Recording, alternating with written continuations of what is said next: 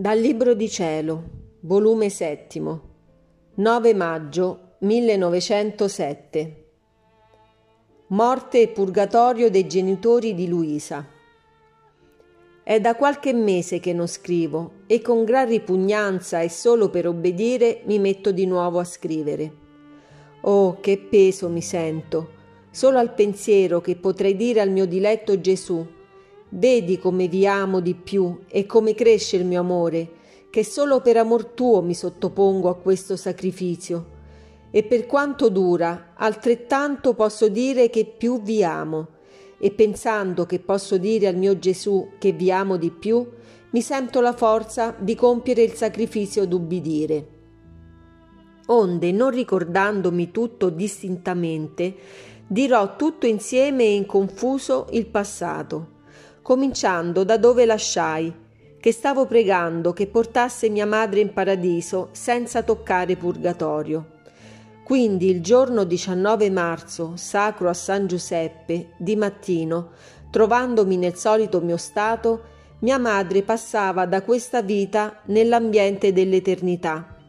E il benedetto Gesù, facendomela vedere che se la portava, mi ha detto, Figlia mia, il creatore che si porta la creatura.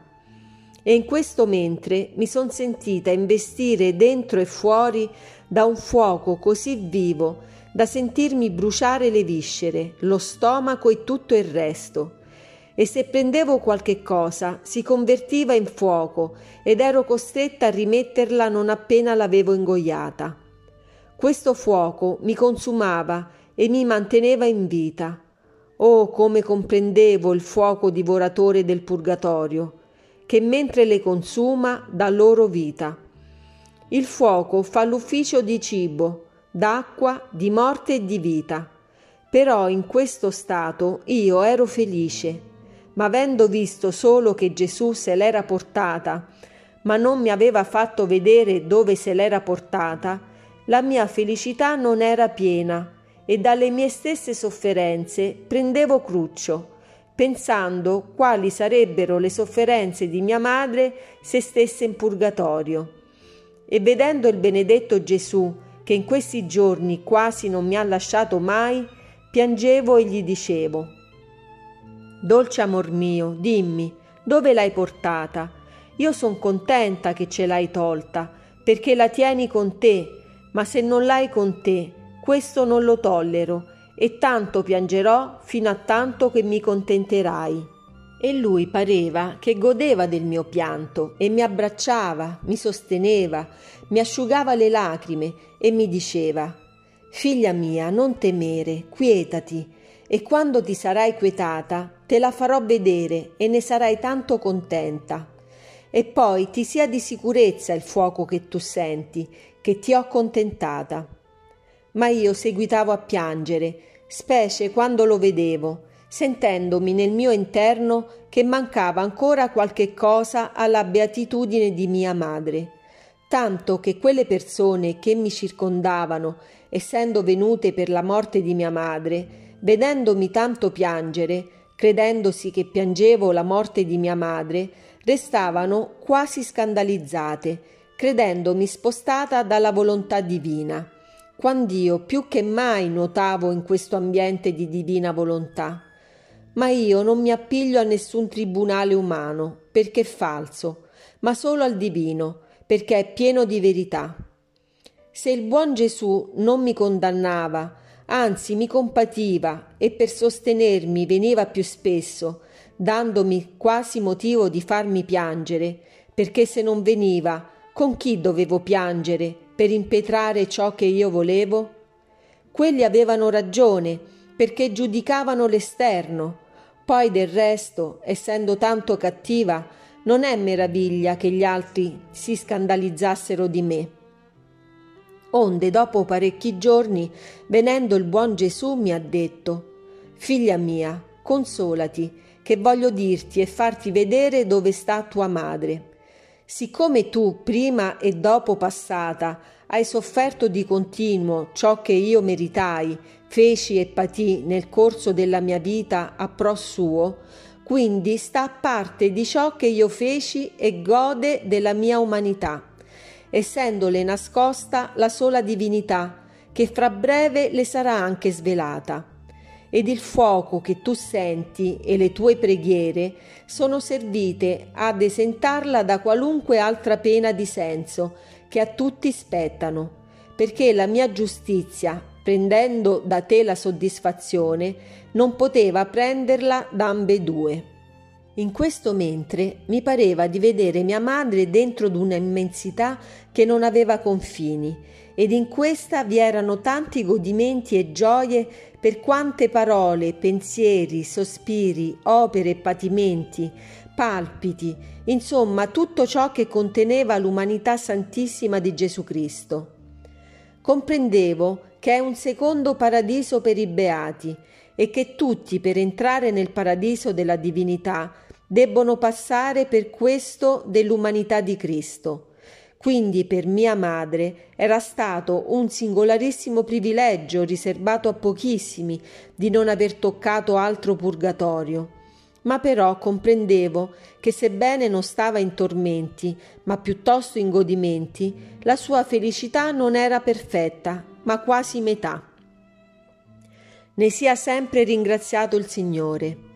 Io continuai a soffrire per dodici giorni, tanto che mi ridussi in fin di vita, ed essendosi l'ubbidienza interposta a far che questo filo di vita non si spezzasse, son ritornata al mio stato naturale.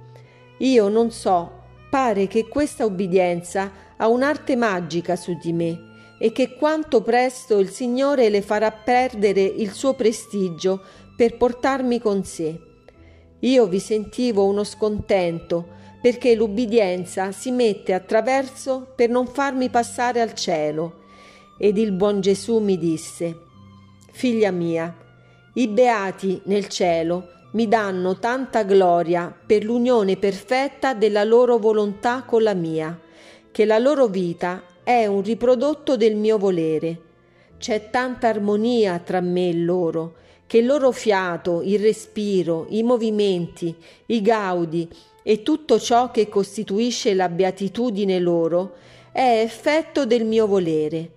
Ma però ti dico che l'anima ancor beatrice, se è unita col mio volere in modo che mai si discosta, la sua vita è di cielo ed io ne ricevo la stessa gloria, anzi ne prendo più gusto e compiacimento perché ciò che fanno i beati lo fanno senza sacrificio ed in godimenti. Ciò che fanno i viatori lo fanno con sacrificio e impatimenti. E dove c'è sacrificio, io prendo più gusto e mi compiaccio di più.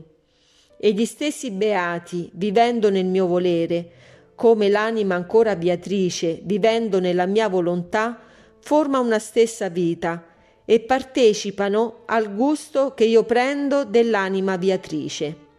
Un'altra volta ricordo che stando io in timore che fosse opera del demonio il mio stato, il buon Gesù mi disse, Figlia mia, sa anche parlare di virtù il demonio, ma mentre parla di virtù, nell'interno vi getta la ripugnanza, l'odio alla stessa virtù sicché la povera anima si trova in contraddizione e senza forza a praticare il bene. Invece, quando sono io che parlo, essendo io verità, la mia parola è piena di vita, non è sterile, ma feconda, sicché mentre parlo infondo amore alla virtù e produco la stessa virtù nell'anima, perché la verità è forza, è luce, è sostegno ed una seconda natura per l'anima che si fa guidare dalla verità. Continuo a dire che non appena erano passati un dieci giorni dalla morte di mia madre che cade infermo gravemente mio padre ed il Signore mi faceva comprendere che anche lui sarebbe morto.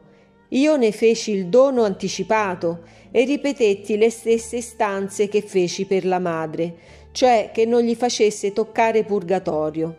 Ma il Signore si mostrava più restio e non mi dava ascolto. Io temevo molto, non per la salvezza, perché il buon Gesù me ne aveva fatto solenne promessa quasi una quindicina di anni addietro, che dei miei e di quelli che mi appartengono nessuno si sarebbe perduto. Ma temevo forte il purgatorio. Io pregavo sempre, il buon Gesù veniva stentatamente. Solo il giorno che il padre moriva, cioè dopo una quindicina di giorni di malattia, il benedetto Gesù si fece vedere tutto benigno, vestito di bianco, come se fossi in festa e mi disse Oggi aspetto tuo padre e per amor tuo mi farò trovare non da giudice, ma da padre benigno. Lo accoglierò fra le mie braccia. Io insistetti per il purgatorio, ma non mi diede retta e scomparve. Morto mio padre, non mi successe nessuna sofferenza nuova, come fu per mia madre, e da questo capì che già era andato in purgatorio. Io pregavo e ripregavo. Gesù si faceva vedere alla sfuggita, senza darmi tempo. Per giunta non potevo neppure piangere, perché non avevo con chi piangere, e colui che solo poteva ascoltare il mio pianto mi sfuggiva. Adorabili giudizi di Dio nei suoi modi. Onde, dopo due giorni di pene interne, mentre vedevo il benedetto Gesù e domandavo di mio padre, lo sentii da dietro le spalle di Gesù Cristo, come se scoppiasse in pianto e chiedeva aiuto, e scomparvero. Io ne restai lacerata nell'anima e pregavo. Finalmente, dopo sei giorni, trovandomi nel solito mio stato, mi trovai fuori di me stessa, dentro d'una chiesa, e vi stavano molte anime purganti. Io pregavo nostro Signore che almeno facesse venire mio padre dentro della chiesa a fare il purgatorio, perché vedevo che dette anime nelle chiese sono in continui sollievi per le preghiere e messe che si dicono, e molto più per la presenza reale di Gesù sacramentato. Pare che sia loro un continuo refrigerio. In questo mentre vidi mio padre, venerando nell'aspetto, e nostro Signore me lo fece mettere vicino al tabernacolo. Così pare che sono restata meno lacerata nel mio interno. Ricordo in confuso che un altro giorno, venendo il buon Gesù, mi faceva comprendere la preziosità del patire e pregavo che facesse comprendere a tutti il bene che c'è nel patire. E lui mi disse, Figlia mia, la croce è un frutto spinoso, che fuori è molesto e pungente. Tolte le spine e scorza, si trova un frutto prezioso e saporito, che solo chi ha la pazienza di sopportare le molestie delle punture può giungere a scoprire il segreto della preziosità e sapore di quel frutto. E solo quello che è giunto a scoprire questo segreto lo guarda con amore e con avidità va in cerca di questo frutto senza curare le punture e tutti gli altri lo guardano con sdegno e lo disprezzano. Ed io, ma dolce mio Signore, qual è questo segreto che c'è nel frutto della croce? E lui, il segreto dell'eterna beatitudine, perché nel frutto della croce si trovano tante monetine che solo corrono per entrare in cielo e che l'anima con queste monetine si arricchisce e si rende beata in eterno. Il resto lo ricordo in confuso e me lo sento non ordinato nella mente, perciò passo innanzi e faccio punto.